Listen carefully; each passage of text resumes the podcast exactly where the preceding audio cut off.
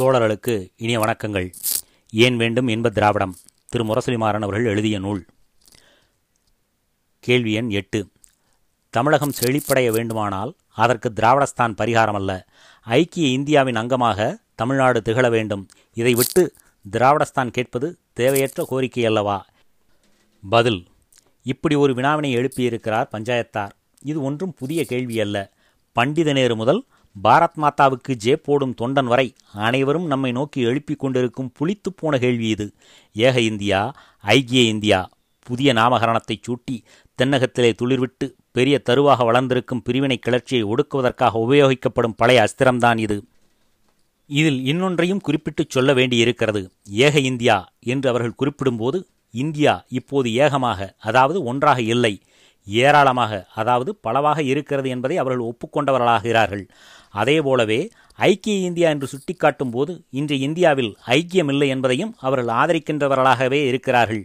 ஆக நமது பிரிவினையை எதிர்ப்பவர்கள் இல்லாத ஒன்றிற்காக வீண் கூக்குரல் எழுப்புகின்றனர் என்பது விழி இரண்டும் பழுதாகாதவன் முன்னே நிற்கும் இமயம் போல் தெளிவாக புலனாகிறது. ஏனெனில் இந்தியா இனத்தால் மொழியால் கலையால் கலாச்சாரத்தால் என்றுமே ஒன்றாக ஐக்கியமாக இருந்ததே கிடையாது. இந்தியா என்பது இப்போது இல்லை. அது எப்போதும் இருந்ததும் கிடையாது. ஆயிரத்தி எண்ணூற்றி எண்பத்தெட்டாம் ஆண்டிலே சர் ஜான் ஸ்ட்ராச்சே கூறினார் இப்படி இந்தியாவை பற்றி தெரிந்து கொள்ள வேண்டிய முதலும் முக்கியமுமான விஷயம் என்னவென்றால் இந்தியா என்பது இப்போது இல்லை. அது எப்போதும் இருந்தது கிடையாது. ஐரோப்பிய எண்ணங்களின்படி அரசியல் சமுதாய மத ஒற்றுமை கொண்டதாக சொல்லப்படுகிற இந்தியா என்று எந்த நாடும் கிடையாது. நாம் அதிகமாக கேள்விப்படுகிற இந்தியா என்ற நாடும் இந்தியாவின் மக்கள் என்பவர்களும் இல்லாத விஷயமே.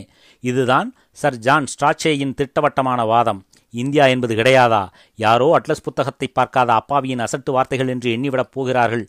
திராவிடஸ்தான் வேண்டாமனும் தீரர்கள். இந்தியா என்ற ஒரு நாடு இல்லை என்றால் அதற்கு ஒரு நாட்டுக்குரிய லட்சணங்கள் இல்லை என்று அர்த்தம். அது பல நாடுகளை உள்ளடக்கி வைத்திருக்கிற ஒரு கண்டம் என்று அர்த்தம். அது இன்று மட்டுமல்ல என்றுமே ஒன்றாக ஒரு நாடாக திகழ்ந்ததில்லை என்று அர்த்தம். இந்த வாசகங்களுக்கு பொழிப்புரை தருவதைப் போல ஜர்சான் சீலி என்பவர் எழுதியிருப்பதை பாருங்கள்.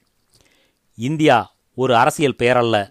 ஐரோப்பா அல்லது ஆப்பிரிக்கா என்பதைப் போல அது ஒரு பூகோளப் பெயராகும். அது ஒரு நாட்டுக்குரிய பிராந்தியத்தையோ அல்லது மொழியையோ பெற்றிருக்கவில்லை. ஆனால் அது பல நாடுகளுக்குரிய பிராந்தியங்களையும் பல மொழிகளையும் கொண்டிருக்கிறது.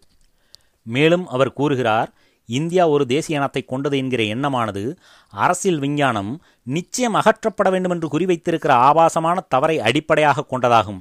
இந்தியா ஒரு தேசிய இனத்தை கொண்டதல்ல. அதனால் இந்தியாவில் வசிப்பவர்கள் அத்தனை பேரும் பற்பல தேசிய இனத்தைச் சேர்ந்தவர்கள். இந்தியா என்பது அரசியல் பெயரல்ல பூகோளப் பெயர். ஐரோப்பா ஆப்பிரிக்கா என்பதைப் போல ஐரோப்பாவில் எங்கனம் France Germany Poland Spain Finland போன்ற பல தேசிய இனங்கள் இருக்கின்றனவோ அதுபோலவே இந்தியா என்கிற கண்டத்திலும் பல தேசிய இனங்கள் உள்ளடங்கி இருக்கின்றன.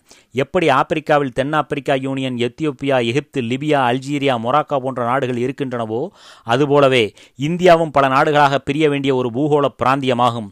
அந்த பூகோள பிராந்தியத்திலே பல இனங்கள் பல மொழிகள் பல கலாச்சாரங்கள் நிலவுகின்றன. அந்த கண்டத்திலே வாழ்வோர் அனைவரும் நடையால் உடையால் பாவனையால் ஒருவருக்கொருவர் முற்றிலும் மாறுபட்டவர்கள். எனவே ஒரு தேசிய இனம் அதற்கென ஒரு தேசம் என்று இருபதாம் நூற்றாண்டின் அரசியல் முன்னேறி கொண்டிருக்கும் போது பல தேசிய இனங்களை அடக்கி அவர்கள் மீது ஒரு அரசியல் அமைப்பை திணித்திருக்கும் இந்த ஏற்பாடானது ஒரு ஆபாசமான அஸ்திவாரத்தின் மீது எழுப்பப்பட்டதாகும்.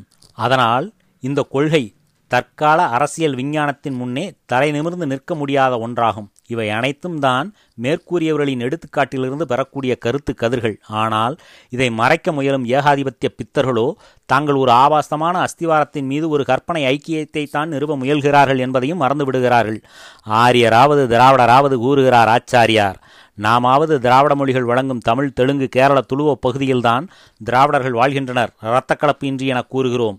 ஆனால் ஆயிரத்தி தொள்ளாயிரத்தி ஒன்றாம் ஆண்டிலே சென்சஸ் கணக்கு கொடுத்த சர் ஹெர்பர்ட் ரிஸ்லி என்பவரோ தென்னிந்தியாவிலும் மத்திய மாகாணத்திலும் சோட்டா நாக்பூரிலும் கூட திராவிட இனம் வாழ்வதாக கூறியிருக்கிறார்.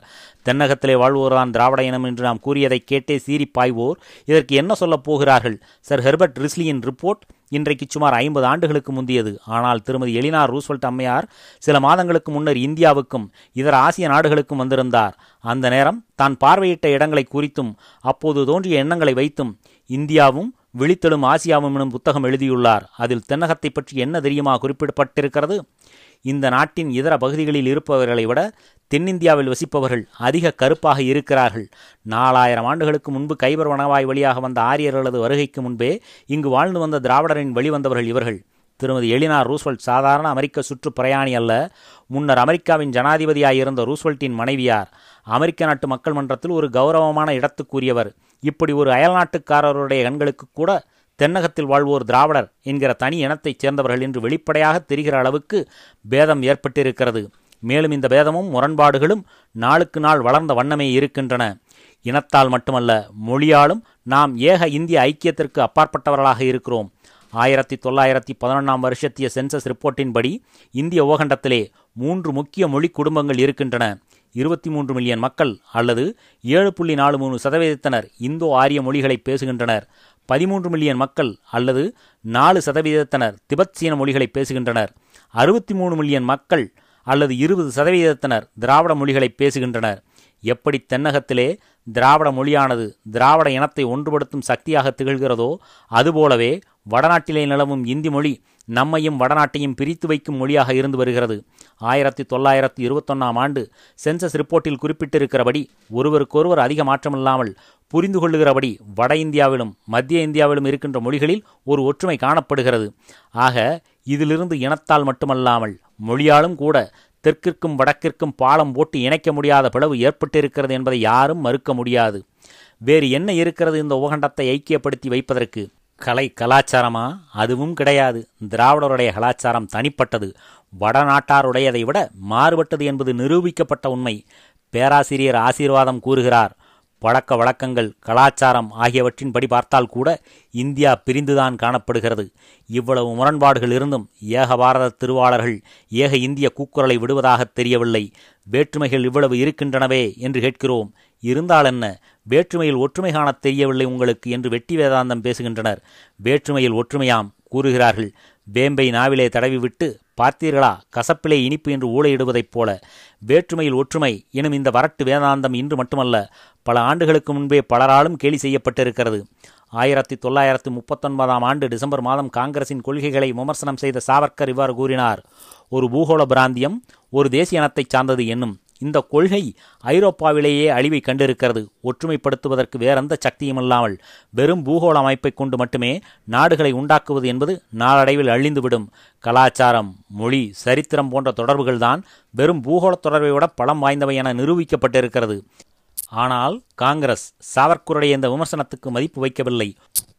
ஒரு பூகோள பிராந்தியத்தில் வசிப்பவர்கள் அனைவரும் ஒரு தேசிய இனம். அதன்படி இந்தியா எனும் பூகோள பிராந்தியத்தில் வாழும் அனைவரும் இந்தியர்கள் என்று கருதி கொண்டு அவர்கள் இந்தியா பூராவையும் ஒரு நாடாக்கினர். அதை தவறு என்று நிரூபிக்கும் செயல்தான் இன்று தென்னகத்திலே எழுந்திருக்கும் திராவிட நாட்டு விடுதலை கிளர்ச்சியாகும். மேலும் காங்கிரஸ் செய்த இன்னொரு தவறு பாகிஸ்தான் தவிர்த்த இந்தியாவில் வசிக்கும் அத்தனை இந்துக்களும் ஒரே வகையினர் என்று முடிவு செய்ததும் ஆகும்.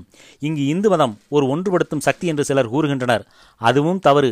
பேராசிரியர் ஆல்ஃபிரட் கோபன் கூறுகிறபடி வங்காளிகள் ரஜபுத்திரர்கள் மதராசிகள் மராத்திகள் போன்ற இந்துக்களிடையே கூட பலமான குரோதம் காணப்படுகிறது. அதனால்தான் டாக்டர் அம்பேத்கர் இந்து மாநிலங்களில் கூட அவர்களை இணைத்து வைப்பதற்கான பொது பழக்க வழக்கங்களும் உணர்ச்சியும் கிடையாது என தெல்ல தெளிய கூறியிருக்கிறார். எனவே இனத்தால் மொழியால் கலாச்சாரத்தால் மதத்தால் இந்திய உபகண்டத்திலே வாழ்வோர் ஒன்றுபட்டிருப்பதாக தெரியவில்லை. அப்படி இருந்தும் ஏக இந்தியா ஐக்கிய இந்தியா கூக்குரல் அழிந்துவிட்டதா? இல்லை. பல இனங்கள் பல மொழிகள் பல கலாச்சாரங்கள் இவைகளை எல்லாம் ஒன்று சேர்த்து பொடியாக்கி பிசைந்து ஏக இந்திய பணியாரம் சுட முயல்கின்றனர் பாரத புத்திரர்கள். இந்தியா ஒரு நாடல்ல எனும் கொள்கையை அழுத்தம் திருத்தமாக உறுதிப்படுத்தி கூறுகிறவர்கள் நான் மட்டுமல்ல பன்னெடுங்காலமாகவே பல அறிஞர்கள் இது குறித்து தங்கள் எண்ணங்களை வெளியிட்டிருக்கிறார்கள்.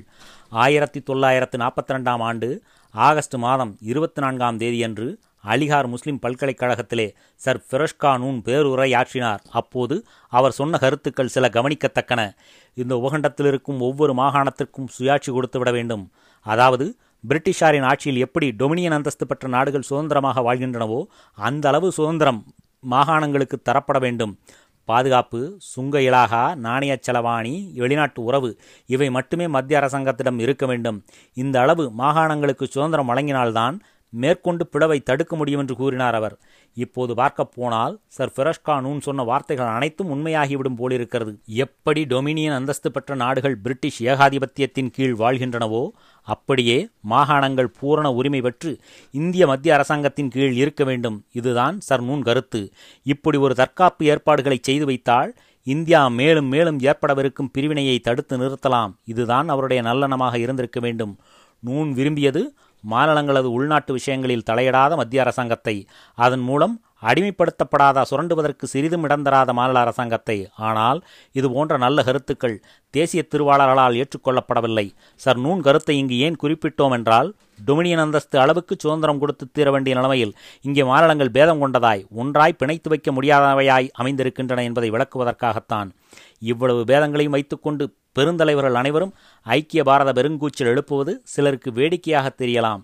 வேடிக்கை அல்ல நண்பர்களே வேடிக்கை நம்மை அடிமைப்படுத்தி வைக்க நினைக்கும் சூது திட்டம்தான் அது ஆயிரத்தி எண்ணூற்று ஐம்பத்தொன்பதாம் வருடத்திலே பம்பாய் கவர்னராக இருந்த எல்பின்ஸ்டன் பிரபு தன்னுடைய மினிட் புத்தகத்திலே பிரித்து ஆளு இதுதான் ரோமானியர்களது குறிக்கோளாக இருந்தது. அதுதான் நம்முடைய குறிக்கோளாகவும் இருக்க வேண்டும் என்று எழுதியிருந்தார். பிரித்து ஆளு இது வெள்ளையராட்சியின் அச்சாணி கொள்கை. இதேபோலவே மொரதாபாத்தின் இராணுவத்துக்கு தலைமை ஏற்றிருந்த லெப்டினன்ட் கர்னல் கோக் என்பார் ஆங்கிலேயரது அரசியல் கொள்கை பற்றி கீழ்க்கண்டவாறு கூறினார் நம்முடைய முயற்சியெல்லாம் இங்கு பல மதங்களிடையேயும் இனங்களிடையேயும் இருந்து வரும் பிளவுகளை நிலைநாட்டுவதுதான். அவைகள் ஒன்றுபட அனுமதிப்பது அல்ல பிரித்து ஆளு. இதுவே இந்திய அரசாங்கத்தின் லட்சியமாக இருக்க வேண்டும் சுருங்கச் சொன்னால் இதுவரை வெள்ளையர்கள் இங்குள்ள வெவ்வேறு இனங்களை பிரித்து தங்களது ஏகாதிபத்திய சுரண்டலை ஸ்திரப்படுத்தி கொண்டு வாழ்ந்தனர். இப்போதோ அதில் சிறிது மாற்றம். பிரித்து ஆண்டனர் வெள்ளையர் சேர்த்து ஆள முயல்கின்றனர் வடநாட்டு கொள்ளையர். கொண்டிருக்கும் கொள்கையிலேதான் வித்தியாசமே அன்றி நோக்கம் ஒன்றுதான் சுரண்டுவது. இந்த சூழ்ச்சித்திறனை அறியாதவர்கள் ஒன்று பசும்பாலுக்கும் கள்ளிப்பாலுக்கும் வித்தியாசம் தெரியாத குழந்தைகளாக இருக்க வேண்டும். அல்லது அன்றொரு நாள் தென்னிலங்கை வேந்தன் திந்தோல் வீரன் ராவணனுக்கு தம்பியாக பிறந்து பெரும் பழிதேடி வைத்த விபீஷணன் வர்க்கமாக இருக்க வேண்டும். பிரித்தாளும் சூழ்ச்சி தகத்தெறியப்பட்டது கால வெள்ளத்தால் ஒன்று சேர்ந்து ஆளப்பார்க்கும் சூழ்ச்சியும் அப்படித்தான். இன்றில்லாவிட்டால் நாளை தவிடுபடி செய்யப்பட்டே தீரும்.